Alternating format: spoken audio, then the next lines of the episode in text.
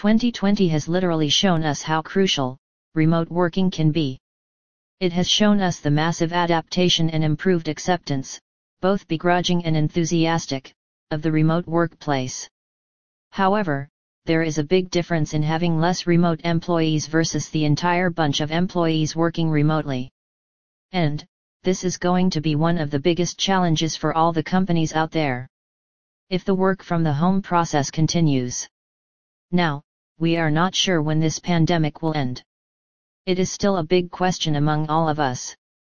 So, in such a scenario, we should admit the fact that the acceptance of work from home is the only way for the companies and its employees to be 100% safe from the deadly virus. Since employees will be working remotely, the most vital question that arises in every employer's mind is how do I know if the employees are actually working or not? Well, it is common for every company to come up with such questions. And to help them a bit, we are going to list down some excellent tips on how you can measure remote employee productivity in the best manner. So, without wasting any time, let us simply get into the article. 1. Establish a baseline. Before you move ahead, you need to set up a foundation that will help you to work systematically without spending much time. To do this effortlessly, you first need to compute per day's business output to divide it by the total number of employees contributing to it. For example, if you have a business that works on client support, then you have to count on the number of calls made daily. After that, divide those calls from the number of executives included. Now, you have the data, use this to set up the baseline. To Determine layoff zones. Right after setting up the baseline, step forward to determine layoff in your employees.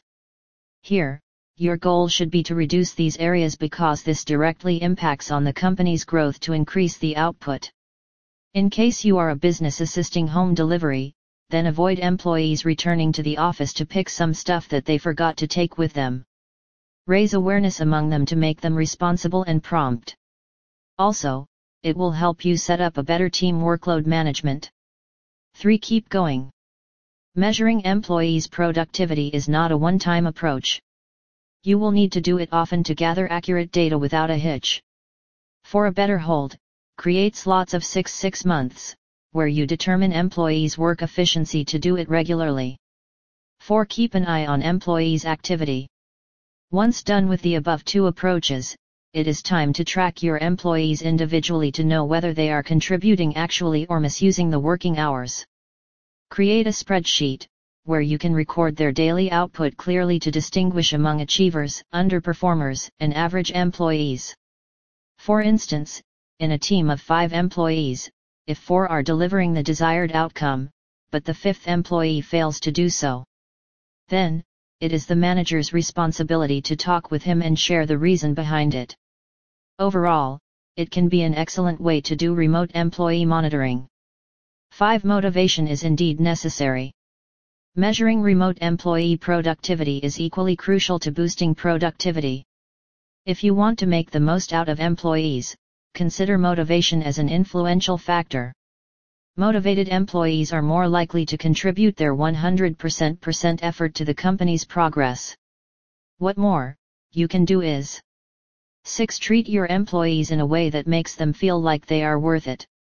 Instead of dictating straight orders, organize a session to discuss clear goals with them. It is the best way to influence them to work better than before. Make sure to provide proper training to your employees so that they will not have any confusion and will provide 100% productivity.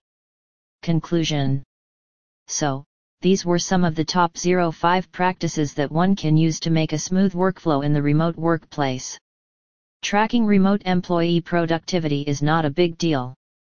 You only need to look for really efficient ways, and yes, since employees are working remotely, make sure to have a close look at their point of view as well.